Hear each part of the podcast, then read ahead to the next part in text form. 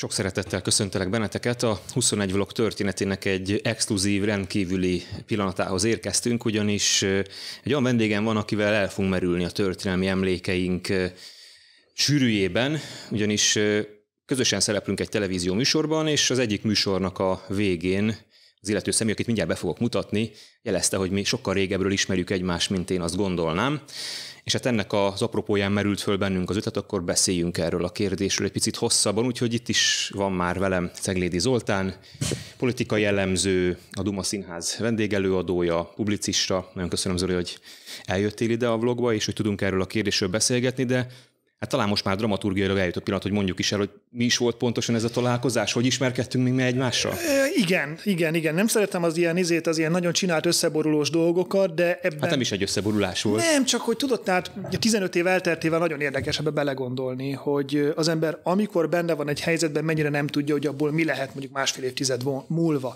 Ugye 2006 decemberében járunk, 2006 decemberében karácsony előtt pár nappal, és ugye az összedi beszédnek vannak még az utcán található olyan utórezgései, tüntetések. Ezeken a tüntetéseken nagyon gyakori vendég, érdemes beszélni arról, hogy azóta mi történt ezzel, az árpásávos zászló. Tehát azt lengetik a tüntetők nagyon sokat, ezt a a kormánypárt TOK, illetve főleg az SZDSZ az kifejezett provokációnak tekinti, egy szélsőjobboldali elemként tekint rá, vagy jelképként.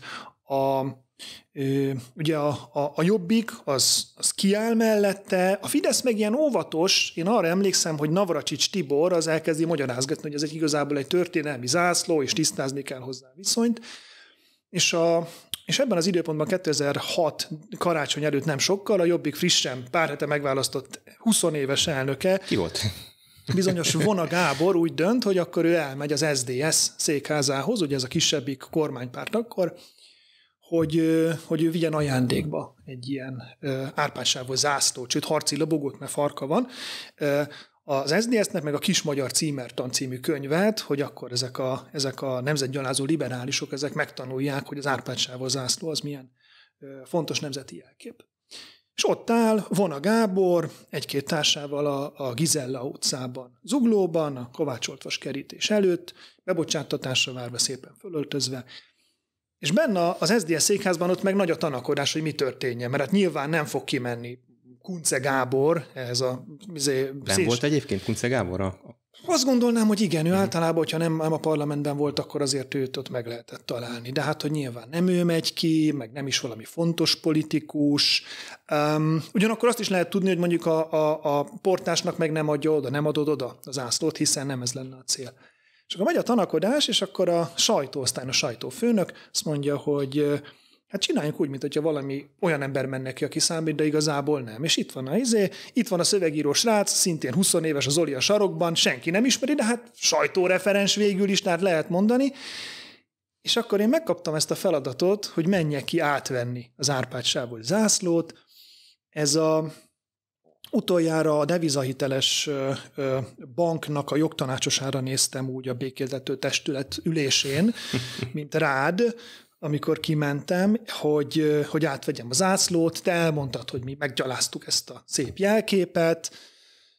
Én, Ez egészen barátságosan igen. Én mondtam, hogy oké, okay, megmondtam, hogy boldog karácsony, te kijavítottál, hogy áldott karácsonyt, Tudtam én, hogy ez a boldog karácsony, ez Orbánnak még ilyen gondoltam, hogy, gondoltam, hogy ráteszem, hogy izé, hogy boldog Hanukát, de nem akartam nagyobb konfliktust. És akkor átvettem az ászlót, elkészült a fotó, ami külön mókás fotó volt. Készült? Fotó is készült, ami nagyon mókás volt, mert ugye te akkor szépen elegánsan jelentél meg, öltő, nyakkendő, varjókabát, csatoscipő, zseléshaj. Én meg akkor tájt is, vicces, meg közte nekem volt hosszú hajam, de akkor tájt ugyanilyen volt, mint most. És ugye télvíz idején vagyunk, meglehetősen csóró voltam, tehát akkor nem keresett olyan jól egy kormánypárti sajtóreferens, mint mostanában. Volt egy ilyen uh, nagyon olcsó ilyen, uh, ilyen fekete orkán kabátom, bomberszerű, meg apámnak a 20 pár éves tiszti bakancsában jártam. És a fotón a következőt látjuk, hogy az egyik oldalon ott áll, hogy azt mondják, hogy a, az előre egyeztetett meglepetést az SDS sajtó referense vette át. És azt látjuk a fotón, hogy a fotó egyik oldalán ott áll egy ilyen szépen felöltözött, töltönyös, nyakkendő, zselézett, európai kinézetű figura. A szélső jobb oldali. A másik oldalon meg ott áll egy ilyen nála magasabb, kopasz, bomberjack is bakancskos csávó kezében egy árpás sávó zászlóval. Ő az SZDSZ-es. És igen, és hát, tehát hogyha aki nem ismeri a szereplőket, az pont fordítva gondolatta volna. És erről írtam én a, ezt megírtam viszonylag hosszabban, most indítottam egy Patreon oldalt, és ott polemizáltam ezen, hogy ha lenne időutazás, és valaki 15 év távolságból odapattan, és azt mondja, hogy srácok, várjatok egy picit, hogy 15 év múlva az lesz, hogy az SDS már rég megszűnt, nem is létezik. A Jobbik az Gyurcsány Ferenccel lesz közös listán, Orbán Viktor leváltása érdekében, nektek kettőtöknek pedig lesz egy közös tévéműsorotok az ATV-n. Akkor, ha odáig semmiben nem is értettünk egyet, ebben szerintem egyetértettünk volna, hogy ez egy baromság. Ez, a, ez, ez, ez, ez, ez hülyeség. Igen, igen. És nagyon érdekes volt, ugye ennek a én úgy mentem oda ki, hogy pont előtte, két hónappal, vagy három hónappal, szeptember környékén költöztem a Blahalúza térhez. Nekem előtte volt egy lepukkant albérletem 15. kerületben, a Nyírpalota utcában, és, és, és pont szeptember elején költöztem a Blaha térhez, a rám jellemző közgazdasági felkészültséggel, mint egy ilyen bot csinálta Róna Péter, fölvettem egy jó kis svájci frank hitelt, illetve a szüleim, és abból vettünk egy ilyen lepukkan 8. kerületi garzont, és oda költöztem. És az volt bennem, hogy jó, eddig a kerület, vagy a 15. kerület szélén laktam, de most majd indul az éjszakai élet, de jó lesz. És beköltöztem mondjuk, nem tudom, szeptember 9-én és egy hét múlva megjelentetek a szomszédba, és onnantól kezdve, mint a zombi filmekben, úgy kellett nekem mindig sötétedéskor így már haza menni, mert utána, utána először én nem tudtam. Na, hogy ezt nem értem, mi hogy jelentünk meg, mi és hol hát jelentünk az meg? Az összes tüntetés epicentruma az a Blaha ja, és környéke ja, volt. Értem, értem, értem. Én ezt nem tudtam. Azt hittem, hogy már így privát módon kerestünk nem. téged ezután nem. a kis konfliktus után. Nem, nem, nem, csak én már úgy mentem ki az ászlóját, hogy mögöttem volt két-három hónap, nagyon dühös hmm. hónap azt illetően. Ja, értem. Tehát, hogy, hogy ezzel a, ezzel a élménnyel igen. vetted át az ászlót. Igen, hogy, igen, igen, igen, hogy a, a Hír TV ott drukkol nektek, hogy a, a fiatalok azok végre forradalmat csinálnak, én meg ebből annyit tudok, hogy mindig rohadt korán haza kell mennem, szétverik a házam elejét, és könygásszag van. Szóval, hogy, és mondom, ezt írtam meg a Patreonon, mert azt gondoltam, hogy, szóval, hogy ezek a történetmesélések abban segíthetnek, hogy az ember, amikor benne van valamiben, és ezt legalább annyira a politika jellemző mondja benne, mint valaki, a, mint valaki aki a szép irodalmi megfejtésekre érzékeny, hogy amikor benne vagyunk valamilyen helyzetben, akkor a legabszurdabbat elképzelni sem hülyeség, hogyha egy elég időt adunk rá, és megpróbáljuk valamerre meghosszabbítani a jövőbe. Az utolsó gondolatom ehhez, hogy engem egyébként azt illetően, hogy nem teljesen azzal a Vona Gáborral fogok találkozni a tévében, mint akit 2006-ban láttam, mert meggyőződésem, hogy nem ugyanaz vagy. Arról egyébként még egy 2020-as azonnali interjú, nagy interjú, még a, Bakó Bukovics féle azonnalinak adott nagy interjút győzött meg, hogy, hogy veled is egy csomó minden történt. Ahogy nyilván fogunk erről beszélni velem is. Menjünk akkor vissza a kezdetekhez, a, uh-huh. az alapokhoz, a 2006-os eseményekhez, mert ugye, ahogy említetted, frissiben lettem jobbik elnök, uh-huh. és ha már te is itt beavattad a kedves nézőket pár ilyen személyes élménybe, akkor én is agyavassam be, hogy ugye 2006-ban én lényegében az utcán lettem a jobbik elnök, a kis síjám, vagy hát amikor valaki egy párt elnöke lesz, ugye úgy képzeljük el, hogy akkor most éppen ott öltönyben és nyakkendőben láttál, de nem az volt igazából a jellemző, hanem tüntetéseken vett az ember részt. Úgy képzelni, hogy pártelnök lesz, és akkor elkezded a pártnak a különféle testületeit járni, meg a szervezeteit, tehát hogy valami hát ha nem is nyugis munka, de hogy egy viszonylag kalkulálható feladat vár. Hát és e-, ezzel ellentétben én napi szinten tüntetéseken vettem részt. Tehát 2006 szerintem az egész jobb oldalt úgy, úgy mindenestől radikalizálta. Tehát, hogy ö, azt mondod, hogy nem vagyok már ugyanaz, mint aki akkor voltam, de hogy abban, az idősz, abban a rövid időszakban is szerintem sokat változtak sokan. Tehát a 2006-os ősi események szerintem az egész jobb oldalt jobbra tolták. Jobbikot is. A jobb, Jobbik alapvetően ez is egy érdekes dolog, hogy a Jobbik egy jobb közép csoportosulás volt eredet, eredetileg. Én magam Fidesz tag voltam. Mm. Tehát, hogy a gyöngyösi Fidesz szervezetbe léptem be még 2001-ben. Orbán Viktor polgári körének a, a tagja voltam. Tehát, hogy az, az nem volt mondható rám, hogy én valami szélső jobboldali figura lennék, és a jobbikra sem. A jobbik egy ilyen voltak benne MDF-esek, kisgazdák, miépesek, fideszesek, mindenféle KDNP-sek, mindenféle jobboldali irányzat, de a 2006-os események az, az, az, az, az valóban elindított bennünket ebbre a jobbra tolódásban, és ott egyre inkább azok, akik ezzel nem tudtak lépést tartani, azok lemorzsolódtak a jobbikból. És a jobbik maradt ilyen értelemben egy nemzeti radikális párt, aminek aztán megint nagyon összetett és nagyon sokszínű volt a, a szociológiája. Tehát a jobbik legradikálisabb időszakában is volt, voltak benne jobb-közép vagy nagyon mérsékelt jobboldali figurák. Még az első parlamenti frakciónkban is, ami egy nagyon-nagyon vegyes e, Igen, bocsánat, csak volt. muszáj közbeszólnom, ez az időszak, amikor egyszerre nincs közöd a Kurucinfóhoz és Török Gáborhoz, zárójel bezárva. Hát a kurucinfóhoz tényleg nem volt. Tehát, hogy a, az sokan ö, mind a mai napig megkapom, hogy hát a kurucinfón ezt írtad rólam, meg ezt írtátok mm. róla, de nekem a kurucinfóhoz tényleg semmilyen ö, ö, ráhatásom nem volt. Annyi volt, hogyha én valami nem olyat csináltam, ami a nemzeti radikális, hogy inkább a kurucnak, inkább azt mondom, hogy szélső jobboldali norma rendszerébe nem illet bele, akkor ott én is le voltam lőve. Tehát én a kurucinfóra úgy tekintettem, mint arra a bozót harcosra, aki beletüzel a bozótba, aztán megnézi, hogy ki volt ott. Török Gáborral meg, akkor ezt, erről is ráncsuk le a replet, hogy mi az én kapcsolatom Török Gáborral. Török Gábor azon politológusok közé tartozik, aki szerintem mindenki, minden politikai pártal, minden politikai frakcióval létrehozott kapcsolatot. Nem tudom, hogy ezzel elárulok-e valami kulisszatitkot, de én úgy tudom, hogy ő megkeresett minden politikai frakcióvezetőt, vagy politikai vezetőt, és mindenkivel beszélgetett. Tehát ebben nagyjából ez a... Ez, a, aztán, ez egy létező elemzői szerep hát egyébként. Egy... Ebben nagyon rossz vagyok, de aki jó, az ebből jól is él. Igen. De visszatérve a 2006-oshoz, mert volt egy félmondatod, amit szerintem érdemes volna jobban kiszálazni, vagy kicsontozni, ez az Árpád házi zászló, vagy az Árpád hmm. sávok, hogy ez, ez e, mi a viszony, és hát mert hogy azt gondolom, hogy, hogy ott 2006-ban is többféle viszony volt már a, a, azok körében is, akik ezt a zászlót lobogtatták. Volt, volt, én nagyjából három csoportot különítenék el. Volt egy olyan része, aki azt mondta, hogy ez egy, ez egy nemzeti szimbólum, amit a baloldal, meg a liberálisok, meg az SZDSZ-esek ti megtámadtatok, meg folyamatosan sárba tapostok, és ezért meg kell védeni, de ez igazából inkább történelmi szimbólum, mint politikai jelkép, ebben az aktuális helyzetben válik politikai szimbólum. Vannak olyanok, és ilyenek is voltak, akik azt mondták, hogy ezt inkább nem, mert hogy ez olyan rossz történelmi konnotációkat ébreszt, ami, ami, ami, ami, ami nem segíti a jobb oldalnak a sikerét, ilyenek is voltak. És a jobbikba se volt mindenki Árpádházi lobogóba burkolva, és mindenkinek a párnája alá hajtogatva. És aztán volt olyan is, és akkor nyilván ez is hozzátartozik az igazsághoz, aki meg kifejezetten pont azért lobogtatta az Árpádház zászlót, mert tudta, hogy ezzel kicsapja a biztosítékot. Mert tudta, hogy ezzel a bal oldalon, vagy a liberális oldalon komoly érzelmeket, komoly történelmi élményeket tud felcsiholni.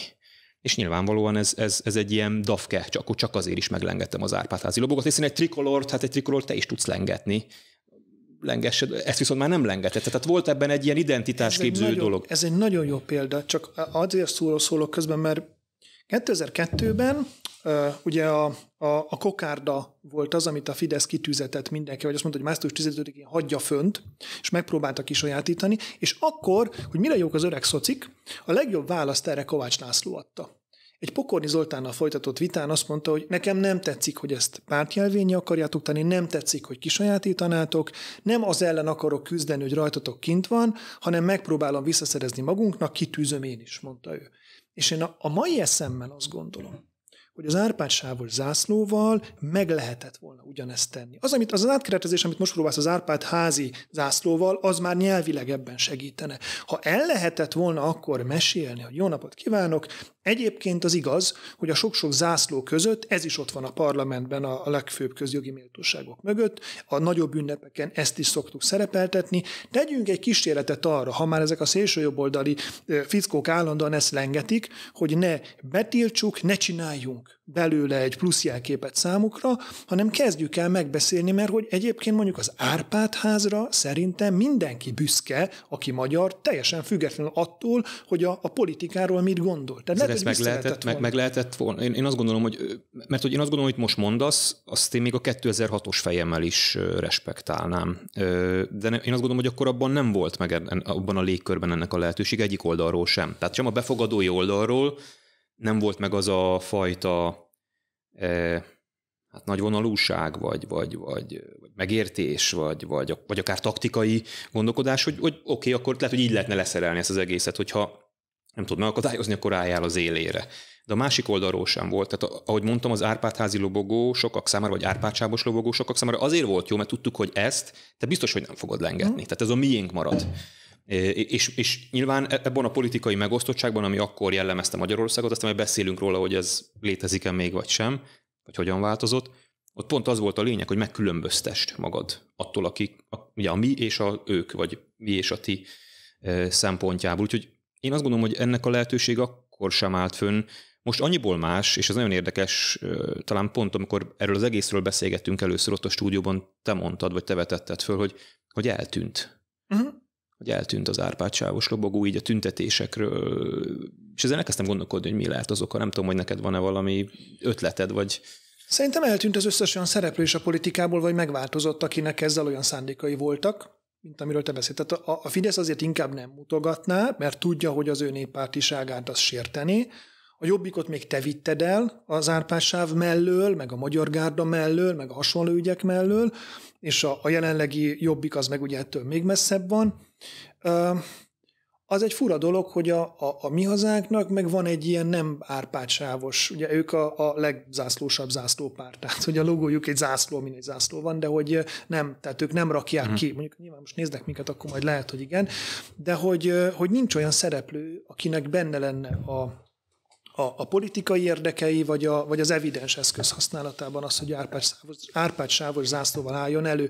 Ugyanígy ö, próbálkozott egyébként időről időre mondjuk a, a szocialista párt, hogy mondjuk a Kossuth címert megtalálja saját jelképének, aki minket néz és kiguglizza, talán Mesterházi Attilánál találja meg annak nyomát, hogy akkor legyen az ő jelképük annyira demokraták, hogy a Kossuth címer, ami szóval a történelmi ismereteim szerint nem biztos, hogy ezzel lehet a legjobban az aktuális uh, politikai álláspontjukat vagy akkor itt kifejezni, de a lényeg az, hogy, hogy az sem ment. Tehát uh, általában is jelképek nélkül vagyunk. Ugye az uniós zászlót sem úgy és arra használják, akik egyáltalán használják, amire kéne, és most itt nem Novák elődre gondolok, tehát, hogy igazából valahogy nincsenek meg szerintem ezek mm. a jelképek, annó pedig Annó pedig, ha, ha nem lehetett megoldani azt, hogy közös jelkép legyen, az többek között azért volt, szerintem, mert minden a pillanatról szólt, amit a legjobban utálok most már így 40 éves fejjel. Hogy ugye az egyik oldalon volt egy érthető, de, de indulatból táplálkozó sérelem az összödi beszéd miatt. Én tökre megértek mindenkit, aki fölhúzta magát azon, amit, amit ezen a felvételen hallott. A másik oldalon meg volt egy szintén rövid távú túlélési igény. Hogy, és mind a két oldalon azt láttam, hogy semmi sem drága annak érdekében, hogy ezt a rövid távú igényt ezt kielégítse. És akkor ment el iszonyatosan egymás mellett az a két tábor, amik sokkal kevésbé volt megosztott szerintem a 2006-os választásokat megelőzően. Hogy nem olyan típusú ellenségei voltak egymásnak, mint amennyire azok lettek az egykori ellenfelekből. És most meg tényleg sehol nincs az mhm. árpádsávos zászló. Lehet, hogy nem a mostani helyzet a különleges. Mármint olyan értem, hogy úgy érezzük, hogy eltűnt az Árpád-házi zászló, vagy az Árpádsávos zászló, hanem, hanem inkább az, amikor annyira a jelen volt. Tehát itt ezzel, ezzel a két dolgot értek. Az egyik az, hogy, hogy én úgy gondolom, hogy volt a 2000-es évek elején egy a, a nemzeti oldalon, vagy a jobboldali oldalon volt egy elfolytott ö, ö, sérelem, vagy, vagy, sér, vagy sértettségnek egy ilyen kirobbanó időszaka, és bizonyos értelemben a jobbik is ennek volt a, ennek a, ennek a szelébe tudta a vitorláit behelyezni, ami, amit én lehet, hogy ez már nagyon ilyen lélektani jellemzés, de hogy annak tudok be, hogy a rendszerváltás után e, ilyen búvópatakokként az akkoriban lefolytott ilyen nemzeti szimbólumok elkezdtek újraéledni, és ez a nemzeti szimbolika elkezdett újraéledni, és, és aztán ott 2006 után, amikor volt egy ilyen gyutacs, én az összödi beszédet nem, nem az oknak tartom, hanem az már csak egy ilyen, egy ilyen kis gyufaszál, ami rá lett dobva arra, a, a, a, hogy berobbanjon ez, ez az egész, az, az, ami összegyűlt. Szerintem én azt érzem, hogy a nemzeti oldalnak összegyűlt a rendszerváltás után, vagy a jobb oldalnak egy ilyen nagy sértettsége, ami abból fakadt, és egyébként ez a NER szempontjából is valahol lehet egy magyarázat a NER lélektanára, ahol azt éled meg te jobboldali magyarként Magyarországon, hogy itt nem volt rendszerváltozás, hogy, hogy itt még mind, mindig a, a, a, a szocialista párt és az ő hálózata irányítja Magyarországot, és te e, magyar nemzeti jobboldali gondolkodású emberként el vagy nyomva. És ezt, ezt, ezt ugye a 94-es választás ugye ezt még politikailag meg is erősítette, utána győz a Fidesz, de ott abban a Fidesz az első ciklusban még kormányon is inkább ellenzékbe volt, vagy legalábbis úgy pozícionálta magát, és utána megjön 2002, aztán jön 2006-ban az újabb vereség, arra még rájön az összödés, hogy azt gondolom, hogy, hogy ez az egész ott akkor egy nagy-nagy löketet adott ennek, a, a, ennek az egésznek. A másik része meg, meg meg azért azt se felejtsük el, hogy a Gyurcsány kormányjal szembeni elégedetlenség a jobb oldalon évekig tartó tüntetés sorozatot indított el. Ez, is, ez egy külön beszélgetést érde, érdemelne, hogy, hogy akkoriban a jobb oldal számára az volt Gyurcsány Ferenc, ami most az ellenzéknek Orbán Viktor. Most, hogy, és most nem az ő politikai tevékenységüket akarom most hasonlítgatni, hanem az érzést.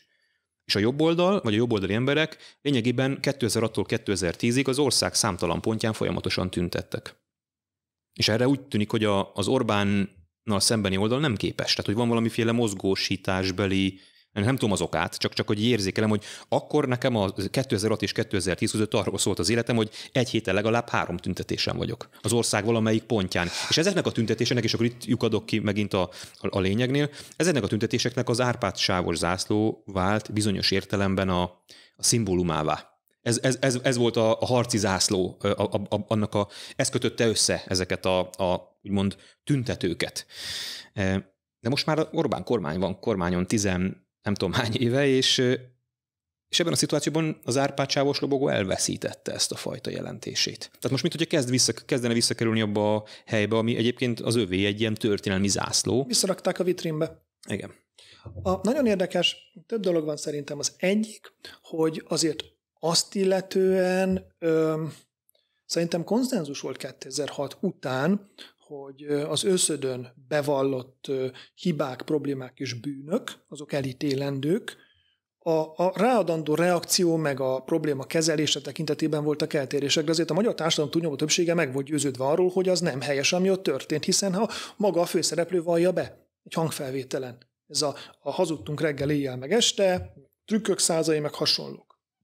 Sőt, Gyurcsány Ferenc egy jóval későbbi interjúban egyszer már arra jut, hogy amikor látta, hogy nem tart vele a nép, akkor neki 2007-ben le kellett volna mondania. De ez egy másik történet. Szóval, hogy ma azért nem látjuk azt, hogy a NER alatt ö, lett volna ennyire határozottan az aktuális hatalommal szembeforduló ö, közmegegyezés azt illetően, hogy, hogy amorális vagy irracionális ennek a hatalomnak a működése. Szerintem ez az egyik, ami hiányzik. De van egy másik dolog, és ez, ez engem jobban érdekel, mert a nagyságrendje is más.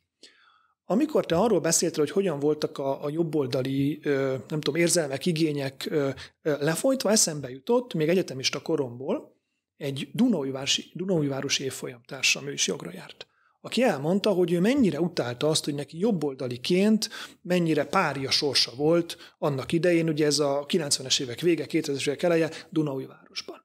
Ami még az egyébként is balra tartó országban is egy ilyen extra balos hely volt. Nagyon érdekes, ugye, hogy most meg jobbikos, sokat elmond a szocialista párt történetéről, meg politikájáról, hogy hogyan veszített el ilyen hídfőállásokat.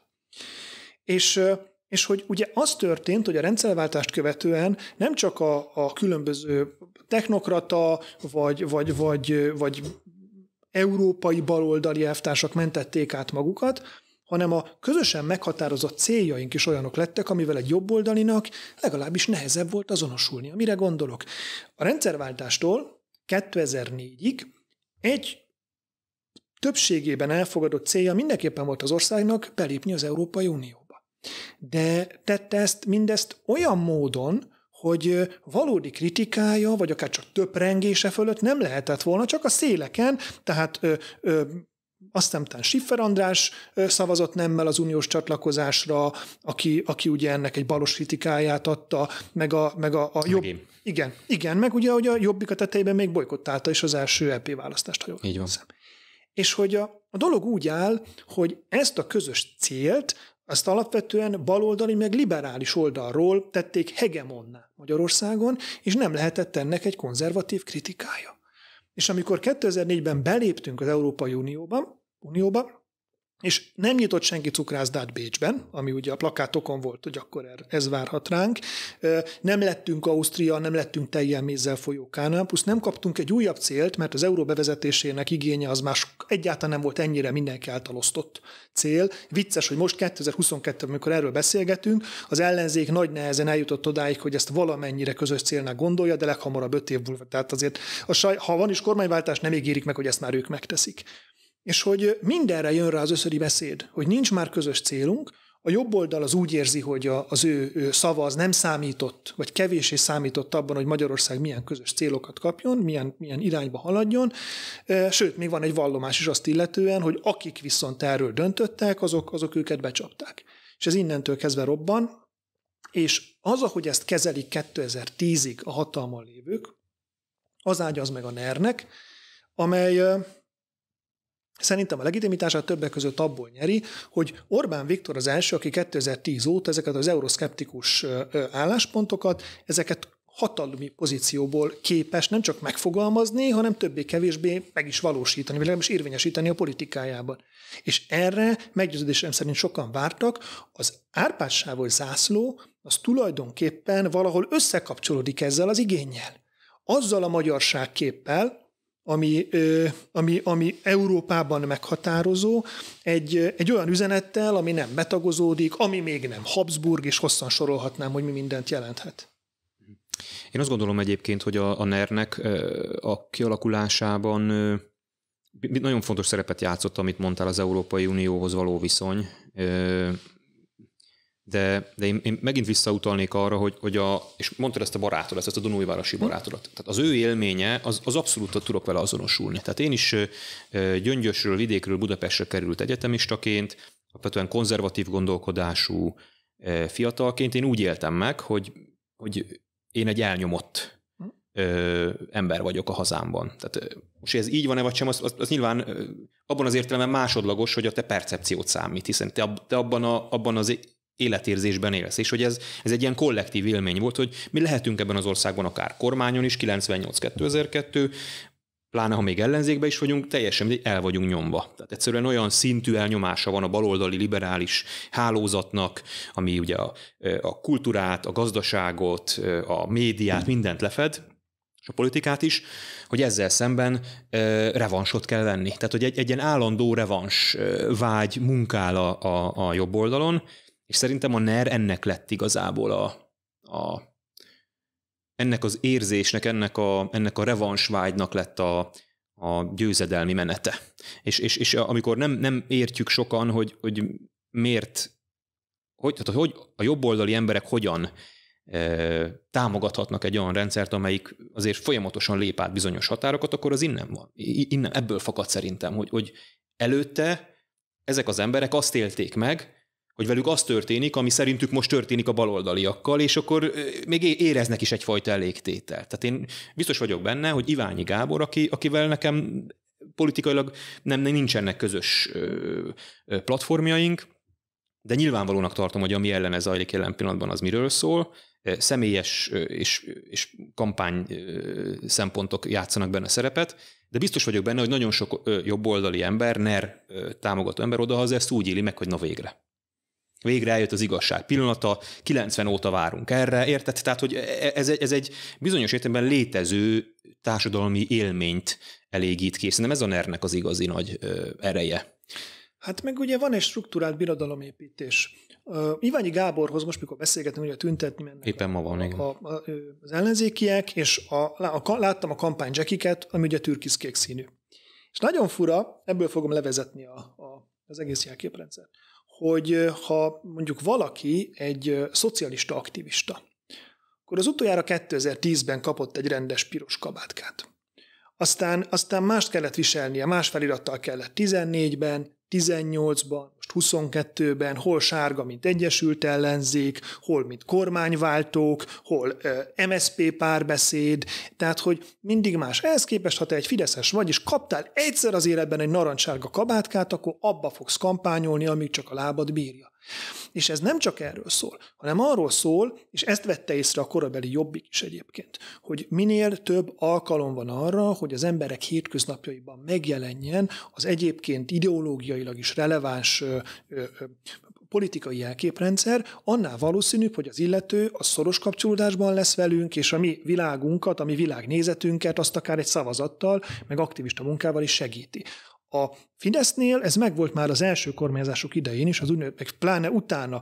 A polgári körök, amik téged elértek, vagy a polgári könyvtársorozat Pokorni Zoltánnal, és még hosszan tudnám sorolni, hogy megvoltak a maguk fellépő művészei, akik énekelnek, a sportolók, a, a, a teljes jelképrendszer. Ha te Fideszes vagy, akkor ezt veszed föl, ezt olvasod. Volt. Igen.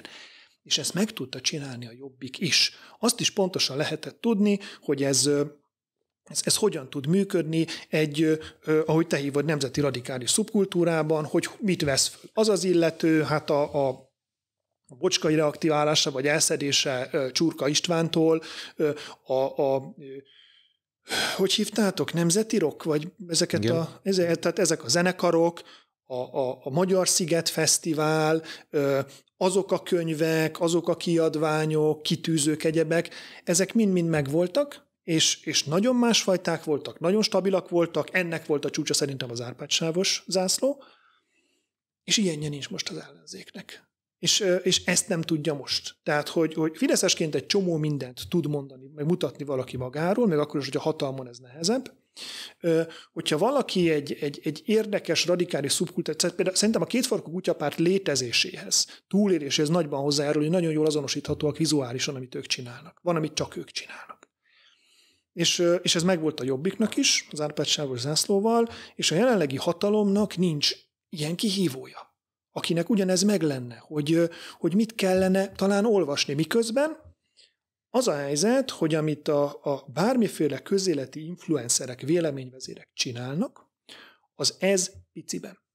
Tehát, hogy, hogy a, a, a, a Jordan Petersontól a Puzsérig egyébként szerintem azok az emberek, akik arról beszélnek, hogy hogyan kéne élni, hogyan kéne a saját világunkat intézni, azok pontosan erre nézvést adnak, hol differenciált, hol egyszerű, de, de valamiféle útmutatást, és akár jelképrendszert is, és ez az, ami az ellenzéki politikában nem tud át szivárogni egyelőre. Ezt úgy fordítanám, amit mondtál, nagyon fontos dolgokat mondtál most szerintem, hogy, hogy életérzés talán az, ami, az ami, amiről beszéltél, akár a kutyapárt kapcsán is, vagy a Fidesz kapcsán, vagy a Jobbik kapcsán, a korábbi Jobbik kapcsán, annyiból más, például a kutyák, mi a különbség mondjuk a kutyapárt és a, a Jobbik vagy a Fidesz között? Mindegyikben megvan az életérzés, de a Jobbik vagy a Fidesz esetében, és különösen a Fidesz esetében volt ez tökére fejlesztve, ez még, még ennél is több volt, az életforma volt. Tehát, hogy te kaptál egy, ahogy te mondtad, ez, ezért mondtam, hogy nagyon fontos volt, kaptál egy csomagot. Mm. Ugye egy olyan világban élünk, ahol a kulturális terek elvesznek.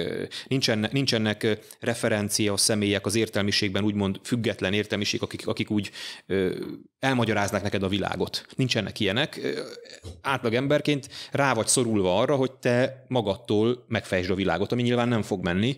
Nagyon kevesen vállalkoznak arra, hogy saját modellt alkossanak a világról, és akkor jön a politika, és belép a, a, a te életedbe, és azt mondja, itt van egy csomag, egy teljes univerzum. Zenétől, könyvtől, viselkedési szabályoktól, társas eseményektől, ünnepek, minden megkapsz, amit úgymond a kultúra, egyébként a kultúra szokott megadni, ezt most mi megadjuk neked egy politikai csomagként, és ez egy felszabadító erővel tud hatni arra, akinek ilyen jellegű hiányosságai vannak. Ami hiányzik, az a, nem elég a bürokrácia, nem elég az, hogy te sajtótájékoztatókat tartasz, nem elég az, hogy eljátszod, a, a bemész egy televíziós stúdióba, hogy bemész az országgyűlésbe, ha nem tudsz ö, életérzést adni, és ezt megtölteni tartalommal. A kutyapártnál ezt nem látom, hogy, hogy van egy életérzés, amit a kutyapárta való találkozásokkor átélsz, de utána hazamész, ez, ezt már nem tudod magaddal vinni. A jobbikos vagy a fideszes életérzést haza is tudtad vinni. Ott, otthon is veled volt elkísért reggeltől estig egész nap, és ez volt igazából a, az ereje. És amikor ugye van ez, volt ez a Facebook bejegyzésem, a, elvettem a jobbik lelkét, az hmm. pontosan erről szólt, hogy amikor én a néppártosodásba belekezdtem, akkor én tisztában voltam vele, hogy valami olyat veszek el a jobbiktól, vagy veszünk el a jobbiktól ezzel, ami neki nagyon fontos, mert, mert e, ez adja a, a, az erejét. Azt már ugye keveset szokták idézni, de hát a politika mindig ilyen, hogy félmondatokat ragadunk ki, hogy, hogy én azt mondtam ebben a bejegyzésben, hogy de ehelyett egy új lelket, egy új, egy új életérzést kell kapnunk, vagy találnunk, amit én a néppártosodásban szerettem volna. De most mindegy, ez nem, nem, nem ez volt az egésznek a célja, hogy ezt itt fölhozzam. Csak azt mondtam, hogy, hogy a politika, és ez azért nagyon megütött, amit mondtál, mert, mert lényegében tényleg erről szól, hogy, hogy hiába van programod, meg minden olyan látszólag politikainak tűnő dolgot, hogyha nincs meg ez a, ez, ez a, ez a, ez a belső életmag. Igen, neked 18-ban, 2018-ban az volt az élményed, hogy, hogy ezt elrontottad? Tehát, hogy nem. a, nem csak, mert ugye gondolom van, van valahol a, a, nem tudom, a hálószobában egy fiókod, és akkor ott benne a gárda mellény, a palesztin kendő, meg ezek, és hogy ezeket mind-mind félre raktad, hogy, hogy megnyerd a választás, és ez nem sikerült. Tehát, hogy nekem, de az, nem. De nem, nem, nekem az volt az élményem, hogy 18-ban a jobbikot a végletekig megfeszítve, hogy na jó, akkor vállaljuk be ezt is, na jó, vállaljuk be ezt, és a szegény kopaszokot simogatták a kisvizslát, hogy sikerült olyan eredményt elérni, mint 14-ben, amikor azért még az izraeli nagykövetség előtt tüntettél. Tehát, hogy, hogy a tekintetben nem érte meg, most az elemző szól belőle, nem a liberális, a tekintetben nem érte meg a váltás, hogy ezt tudtad volna sokkal jobb oldalibbként is, vagy sokkal szélsőségesebbként is. De ezt azért látod rosszul szerintem. Egy, egyrészt, tehát nekem nem az volt a célom a néppártosodással, hogy, hogy 18-ban minden... Tehát nem, nem a, nép, a néppártosodás nem arról szólt, hogy választást nyerjünk, hanem arról, hogy a, a jobbik egy néppárt legyen, ami majd mm. választást is tud nyerni. Mm. Tehát, hogy, és persze tizen, minden, minden egyes választási szereplő, most is a mostaniak is úgy élik meg, hogy az utolsó esély a leváltására. Ezt, ezt nem tudom neked azt mondani, hogy én nem úgy éltem meg. Ja, szóval hogy, hogy... azon én nagyon röhögtem, most Jakab Péter azt mondja, hogy mert a 18-asok azok azt hitték, hogy nem kell össze, de a 22-esek, de ő nem 18-ba került be a parlamentbe? Mindegy, ez, ez nem, nem lenne elegáns részemről, hogyha... A, Én viszont mondhatom. Jó, te mondhatod. Okay. Szóval a néppártosodás az, az, az egy belső út volt. Ott a Jobbikon belül mindig is éretten, hogy előbb-utóbb ezt a meccset le kell játszani. Mm. Ez, ez a kezdetektől fogva ott volt, hogy volt egy jobb közép, konszolidáltabb része a Jobbiknak, egy konzervatív része, meg volt egy radikális része, és ez a kettő között azért mindig fortak az indulatok, és mindig ott volt, hogy előbb-utóbb vagy erre, vagy arra el kell indulni. Én azt gondoltam, hogy akkor az előre, előbb, előre kell menni, és nem hátra.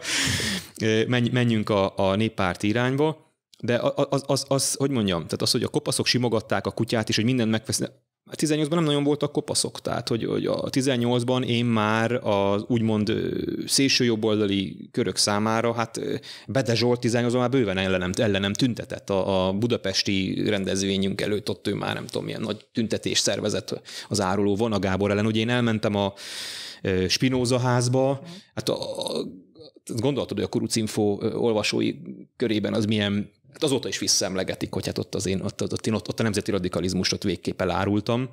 Tehát ott, ott ez a meccs már lefolyt. 2016-ban volt ez a, ez a csata, amikor ugye a Jobbik tisztújító kongresszusán én megvétóztam pár ember, többek között egyébként Novák elődöt is. Mm. Ak- ak- akkor kellett valahogy, vagy erre megyünk, vagy erre, mert a kettő nem megy együtt. Tehát ott, ott 18-ban nem az volt, hogy én próbáltam mindenáron összetartani, az tény, és ugye ezt, ezt azóta is sokszor szembesítik velem, és ebben van is de van is igazság, hogy akkor mit keresett Torockai László a Jobbikban, hogyha ez egy néppárti dolog. Ezt benéztem. Én azt gondolom, hogy, hogy azt gondoltam, hogy Torockai László, aki polgármester volt már akkor Ásodhalmon, hogy ő, ő, ő néppárti lett. Uh-huh. Én nekem úgy tűnt. Hát a DK-sok Ásodhalmon rászavaztak. Hát én azt gondoltam, átléptek. én, Igen, én, az MSZP szabad, de úgy volt, hogy ugye időközi volt, és először a helyi MSZP-sek átléptek a helyi DK-ba, és utána az így földúzasztott helyi DK közölt, hogy ők viszont a torockai támogatják. Na.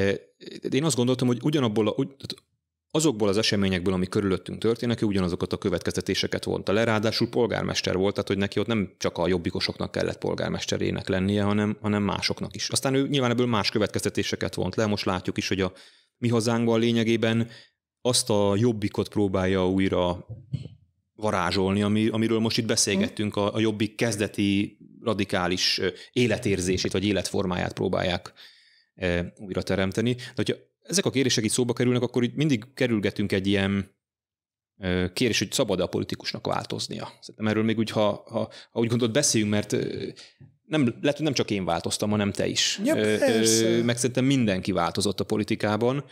És ugye ez egy mind, örök kérdés, hogy, hogy a vált, változhat-e a politikus, vagy hűnek kell lennie az ideológiához és a, a politikai irányvonalhoz. Tehát, hogy mi a jó. És szerintem ez egy rossz kérdés. Tehát, hogy szerintem nem az a kérdés, hogy változol-e, vagy nem változol, vagy hű vagy úgymond, hanem az, hogy hiteles vagy, vagy hiteltelen. Mert én el tudok képzelni olyan valakit, aki hű az irányvonalhoz, de hiteltelen, mert lényegében csak eljátsza azt a, az adott szerepkört, meg azt is el tudom képzelni, hogy valaki változik, és ugyanúgy nyilván ö, szerepjátékból teszi, de el tudom képzelni mind a kettő ellenkezőjét is, hogy valaki azért hű az adott ideológiához, mert hiteles benne, e, és azt is, hát hogy ez most nagyon nagy képű hangzik, vagy, vagy, vagy ilyen álszerényen, vagy nem túl elegáns, de hogy mint ami velem történt, hogy, hogy én úgy érzem, hogy az én változásom az, az hiteles, mert lényegében az ország végignézhette. És én végig közvetítettem, és mindig beszéltem róla. Tehát amikor azt mondják nekem ilyen régi jobbikosok, hogy elárultam őket, akkor mindig megkérdem őket, hogy hát akkor menj haza, üsd be a YouTube-ba a, a évértékelő beszédemet, hallgass meg, mert mindig elmondtam előre, hogy ez és ez lesz az irányvonal. Ti választottatok meg a jobbik elnökévé, nem árultam zsákba macskát. De egyébként 18-ban miért adtad vissza a mandátumodat is? Azért, mert a, a, akkor már nyilvánvaló volt számomra, hogy az az összefogás, ami, ami végül is megvalósult, azt a szavazók ki fogják kényszeríteni. Tehát egyrészt ugye ar- arról azt, arra ígéretet tettem, hogy lemondok az elnökségről, azt megtettem, okay, de a mandátumomat nem kellett volna visszaadni, azért jogos a kérdés.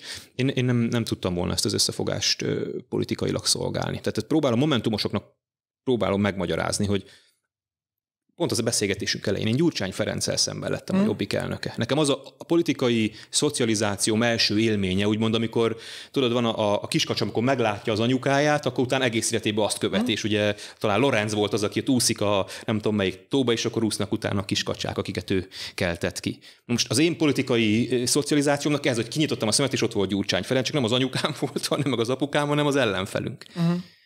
És ez nyilván végkíséri érzelmileg az én politikai pályafutásomat. És én most nem vagyok arra kérhető, vagy nem, nem tudok ezzel ebbe jó szívvel részt, hogy akkor Gyurcsány Ferenccel közösen uh-huh. csináljunk valami nagy rendszerváltást. És próbálom momentumosoknak elmagyarázni, ez olyan, mint hogyha tíz év múlva, tíz év eltelne, és azt mondaná neked valaki, hogy figyelj, tudom, hogy mi a véleményed Orbán Viktorról, meg én is emlékszem, hogy a NER milyen volt, meg miket csinálta, meg tényleg nagyon rossz volt, de most már az ott annyi sok minden változott, most már Orbán Viktor is velünk van, és le kell váltani, tudom én, Hufnager Pistát, aki már évek óta vitorolja Magyarországnak a miniszterelnöki székét, és össze kell állnunk Orbánnal. És akkor biztos erre egy momentumos azt mondaná, hogy hát ne viccelj már, hát mi Orbán Viktorral nem biztos, szemben. Nem biztos, hogy ezt mondaná, lenne olyan, aki azt mondaná, hogy oké, okay, akkor csináljuk, de én azok közé tartozom, aki, aki ezt nem akartam. Nekem a politikával kapcsolatban a, az egyik legfontosabb élményem, amitől folyam, ami miatt folyamatosan távolodok azóta tőle, hogy vele találkoztam, hogy, hogy szerintem a politika az főszabály szerint olyan, hogy összefogok valakivel tíz év múlva, akit tíz évvel ezelőtt még a, a nemzet elveszejtőjének gondoltam, és azt mondtam, hogy minden mindegy, csak ő takarodjon. Ez abban az esetben igaz, Zoli, hogy ha, ha amikor összefogsz valakivel, abban meg tudsz bízni abban az adott pillanatban. Azt lehet, hogy megint változik a politikai helyzet, tehát én, én, én azt gondolom, hogy nyitott vagyok arra, hogy, hogy más módon nézek emberekre, de engem Gyurcsány Ferenc nem győzött meg az elmúlt nem tudom hány meg évben, 16 hogy, évben. Hogy legyen egy picit fontos már az, hogy az ember mit gondol. Tehát paradox módon egyébként egy csomó mindenben szerintem nem gondoltok nagyon más Gyurcsány Ferenccel most, mert hogy ő, ő ahhoz képest, amiket írogatott a 2000-es évek elején, tud, ugye állandóan azzal revolverezte az MSZP-t, hogy forduljon már balra, legyen még baloldali, hogy ő akkor is egy milliárdos nagy vállalkozó volt, tehát mókás, de mindegy, hogy, hogy merjünk baloldaliak lenni, meg baloldali fordulat kell, és akkor aztán a már idézett Kovács László panaszkodott, hogy ő, ő évente egyszer legalább el kell olvasni egy nagy ívű cikket arról, hogy nem elég baloldali az MSZP. Ugye ehhez képest ő szerintem sok szempontból elmozgott egy, egy kiegyensúlyozottabb, ha nem is centrista, de a, a jobb oldal irányába onnantól kezdve. Ez már megvolt az ő ilyen Blair koppintása idején kormányon is, ha megnézed az intézkedéseit, nagyon nem baloldali volt egy csomó, és hát ugye te is megérkeztél egy csomó mindenben, a, a jobb szélről sokkal beljebb. Nem azt mondom, hogy nektek valaha közös pártban kell lennetek, csak szerintem ez a távolság kisebb köztetek, mint 2006-ban volt, és mind a ketten bentebb vagyok, vantok, vagytok e tekintetben, de, és amit igazából mondani akarok, hogy szerintem legyen fontos végre az, hogy valaki mit gondol a világról. Nekem itt 2022-ben az a, bocsánat, szarakodás, ami akörül van, hogy az ellenzéknek mi legyen a programjában, vagy ki legyen a köztársasági elnök jelöltje, az ezerszeresen igazolja vissza, hogy a legfontosabb mégiscsak az lenne, hogy mit gondolunk a világról, mert ebből következne egy csomó minden. És nem az a katyvasz, hogy progresszív adóztatást szeretnénk, de a miniszterelnök jelöltünk az egykulcsos adópárt, és nem akar adóemelést, ezért a progresszív adóztatást azt a meglévő SZIA kulcs alatt képzeljük el, úgyhogy a minimálbér adóját bár nullának ígértük, de igazából csak csökkentjük. Tehát, hogy igazából nem sikerül megoldani. És ez igaz arra, amit az alkotmányozás kapcsán, meg egyebeknél mindennél mondanak. És a, a most kötök vissza az elejére. Igazából a, a releváns birodalom építés szerintem úgy néz ki, hogy az embernek van egy elképzelése a világról, azt a lehetőleg változatosabb módon vlogban például elmeséli, köré épít egy közösséget, annak a közösségnek vannak közös elvei, közös céljai, jelképei adott esetben, és az megmérettetődik valamilyen módon. Egy részéből párt lesz, egy részéből egyesület, mozgalom, alapítvány, bármi más, és akkor tud működni. És úgy nem lehet birodalmat építeni, hogyha a végén kezdjük, és azt mondom, hogy én szeretem a drága öltönyöket, szerepelni szeretnék. Nem tudom, hogy most mennyire vonatkoztatott rám, amit mondtál, de hogy a Gyurcsány Ferenc része mindenképpen reagálnom kell, mert hmm mert hogy azt mondtam, hogy én nem, nem látom azt, hogy ő olyan sokat változott volna az elmúlt 16 évben, vagy hogy számomra ő, ő politikai partnerre uh-huh. egyáltalán.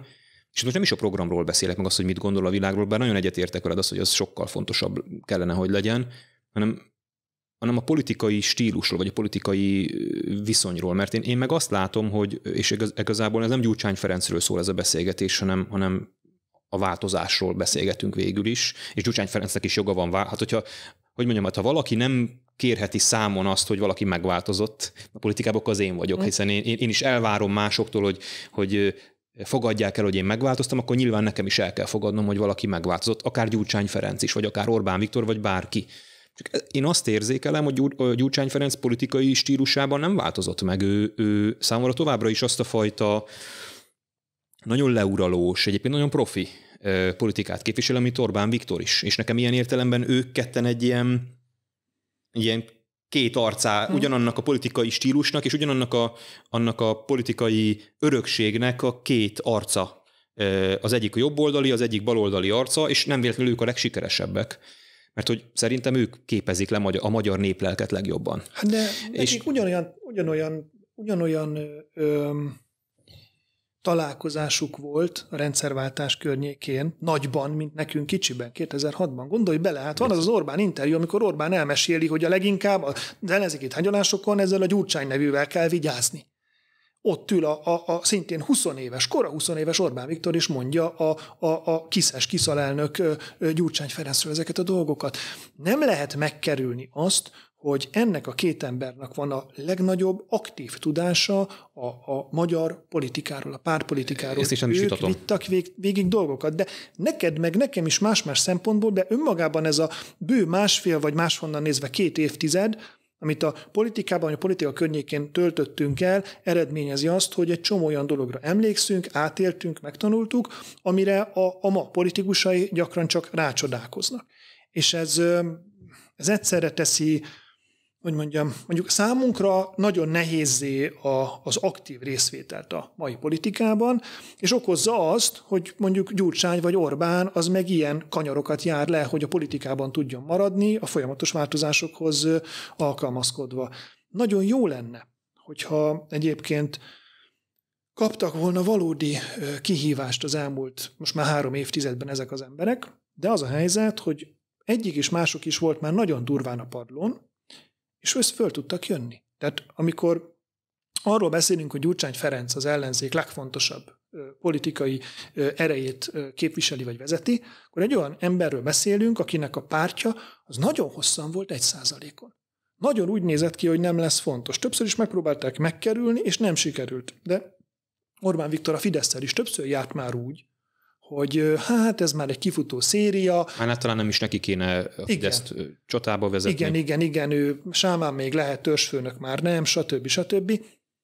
És De ha belegondolsz, hogy jönnek vissza egymással szemben. Tehát, hogy uh-huh. Orbán Viktor azt mondja, hogy azért kell, hogy visszajöjjek, mert a Gyurcsány veszélyt ér, tudom elhárítani. Gyurcsány Ferenc azzal erősödik vissza, hogy ő az Orbán veszélyel szemben, ő az a személy, aki egyszer már legyőzte az Orbán, nem csak választáson, még vitában is. Uh-huh. Tehát ez, ez adja az ő legitimitását, és hát gyanítom azt, vagy, vagy feltételezem, hogyha mondjuk az ellenzék nyer, és Gyurcsány Ferenc meghatározó kormányzati politikus lesz ebben az esetben, akkor majd az lesz az érv, hogy hát itt Orbán visszatérését, visszatérésre készül, és egyszer már tönkretették az országot. Tehát, hogy látom magam előtt ennek az egésznek a dinamikáját, hogy kicsit ilyen cseberből vederbe esünk folyamatosan, és, és nagyon nehéz ezzel szembe kihívást felépítened, mert, mert ahogy te is mondtad, meg én is gondolom, a leginkább nem csak, hogy politikai professzionalizmussal építették fel a szervezeteiket, de a, amiről beszéltünk, ők életérzés és életformát tudnak adni, mert, mert említettük a Fidesz, de azért az ellenzéken belül, ha nem is az egész ellenzék, de az a DK azért mégiscsak a legközelebb áll ahhoz, hogy, hogy otthon is veled legyen. Igen, csak szerintem a DK-nak kulturálisan nincsen meg az, ami a Fidesznek vagy a korai jobbiknak megvolt. Tehát ö, tudok egy sablonos Európa párti, meg nem tudom, Orbán ellenes, meg még pár kérdésben prognosztizálható álláspontot fölvázolni, hogyha megkérdezik, hogy mit gondol a DK valamiről, de a DK-t azt e tekintetben abszorbálja az összeellenzéki politika, és kénytelen akár egy korábbi saját állításnak is ellent mondani. Az, hogy éppen aktuálisan aktívan támogatják-e mondjuk a melegházasságot, vagy sem, az nagyban függ az ellenzéki környezettől, hogy mondjak csak egy nem a legfontosabb, de, de, de releváns példát. És, és hogy ez egyébként az ellenzéki politikában pont az összefogás miatt nem tud meglenni sokszor. Arról beszélni, hogy milyen a, a jó élet. Volt nálam a, a nem szép ezt kibeszélni, volt nálam a Kanász Nagy Máté, ugye az LNP elnöke, valaki nem tudná, az egyik elnöke, akinek van egy ilyen mondása, hogy a jó életnek milyen, majd azt mondtam, hogy principiumai, előfeltételei vannak. És nagyon érdekelt volna, hogy mondja el, hogy ez mit jelent, és kiderült, hogy ő erről ugyan gondol valamit, de a stáb az nem csinálta ezt meg egy rendes kommunikációs panellé, és ezért egy adott ponton nem tud ebben tovább menni. Ehhez képest Orbán Viktor minden pénteken a rádióban nagyon végig gondoltan, megírva, megtervezetten beszél a, a, a magyar életről, az európai életről, bizonyos szempontból a jó életről, és akkor hozzárakja a disznóról, stb. stb. Szerintem akkor van értelme politikával foglalkozni, hogyha az ember ö, ö, több tucatnyi ö, választ tud adni a felmerülő kérdésekre azon alapállásból, ahol ő van. És én ezt hiányolom, és szerintem a politikán kívül ez gyakrabban meg lehet. Életszerű példa, ha megkérdeznék valakit a mai aktív ellenzéki politikusok közül a türk tanácsról, akkor két sablonos ilyen Facebook posztba illő mondatot tudnának mondani, te meg tudnám mesélni róla egy órán keresztül.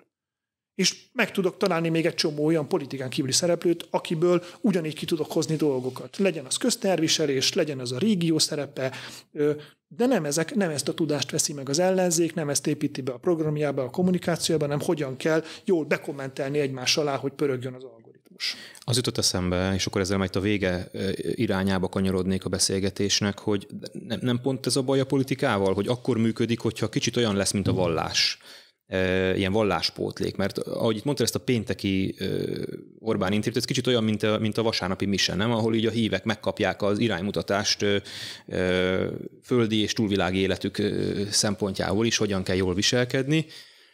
És amikor beszéltünk életérzésről, meg életformáról, picit olyan, mint hogyha egy ilyen vallástalan 21. században a politika betol, betolódna, vagy be bemenne, bemenne arra a térre, amire valami, valamilyen szinten úgy tűnik, hogy van egy emberi igény, vagy tömeges igény van spirituális vallási élményekre, és akkor ezt a politika biztosítja nekik, és hogyha megnézed, Gyurcsány Ferenc és Orbán Viktor politikai professzionalizmusról is beszéltünk, tehát lényegében ők tényleg főpapok, nem? Tehát ilyen politikai sámánok vagy, ahogy fogalmaztál, akik, akik akik úgy tűnnek föl, mint valami felkent emberek.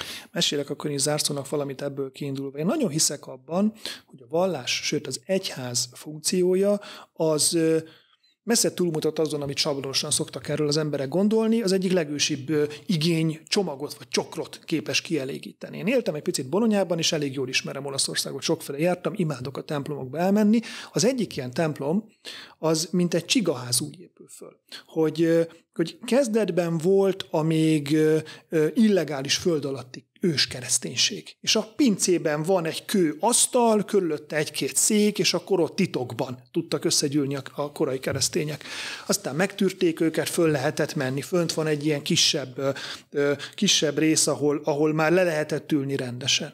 Aztán utána, amikor államvallás lesz, aztán, amikor beépül a közigazgatásba, és a csigaház a, a, a kis őskeresztény kazamata köré épül egyre nagyobb, egyre több hajóval, egyre díszesebben egy hatalmas templom, amiben így elképzeltem, hogyha így a, a késő középkori ember bement akkor egyrészt ott találkozott annak a kornak az összegzett legmagasabb szintű tudásával a tudományból, mert úgy építették meg a művészetből, de ha megnézed egyébként ott azokat a szinte pornográf és szinte akciófilmbe illő jeleneteket, amiket fölfestettek, akkor megvan a szórakoztatás is. Amikor oda ment, mindig a legszebb ruháját vette föl, ünneplőbe öltöztette magát kívül belül.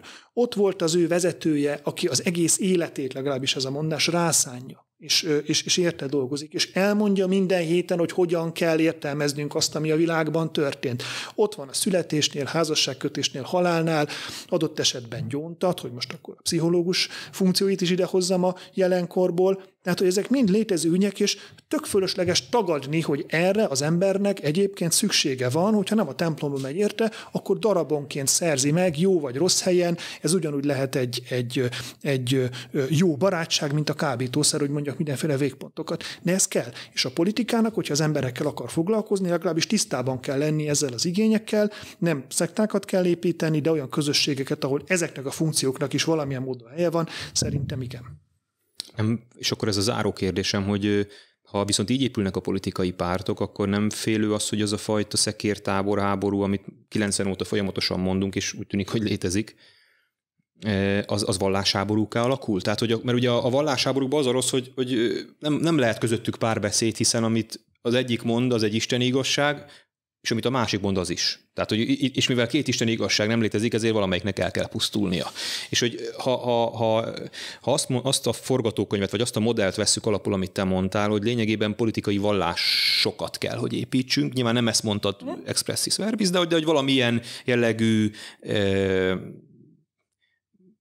dolgot is bele kell vinni a politikai építkezésbe, akkor, akkor nem még tovább megyünk ezen az úton, nem félsz attól? Tehát akkor a kérdésem az, és akkor ez legyen az áró kérdés, hogy látsz arra te esélyt, hogy ez a politikai megosztottság a, a táboroknak enyhüljön, vagy kialakuljon olyan pár, tehát ne kelljen 16 évet várni egy ilyen beszélgetésre, mint a miénk ma. Szerintem, hogyha van, belül van a súlypontja valakinek, akkor sokkal nehezebb megborítani, és ő se kapkod más iránt, hogy belekapaszkodjon, vagy leráncsa. Szerintem, hogyha egy közösség az tisztában van a saját értékeivel, szerepével, és képes és hajlandó elfogadni az aktuális állapotát, nem ő a legnagyobb. Rendben van, hogy a legkisebb. Még nincs benne a parlamentben. Nem rászavaznak a legtöbben, de ő azt gondolja, hogy ő rendben van ezzel, és a maga helyén, az nagyon fontos, a maga helyén igaza van. Hogyha rend van a buborékban, akkor, akkor nem kezdi el a másikat támadni. Szerintem léteznek olyan vallások, amelyek nem törekednek olyan módon kizárólagosságra, hogy a másikat megszüntessék. Én nekem ez a jelszavam, ha egyszer lesz, nem tudom, valami kocsmám, ez lesz kírva a falára, hogy szerintem elférünk egymás mellett.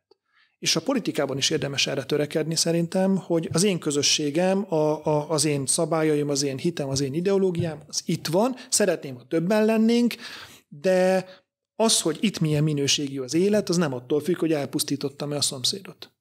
Ö, liberálisként nekem nagyon könnyű azt mondanom, hogy mindenre van egyébként többféle egyaránt helytálló válasz, van konzervatív, van ö, ö, baloldali, ö, ö, a legkülönbözőbb ideológiák vannak, én a liberális tartom a legjobbnak, de ez az én személyes, szubjektív véleményem, és elfogadom, hogy működhet egy jobboldali vagy egy baloldali megfejtés is.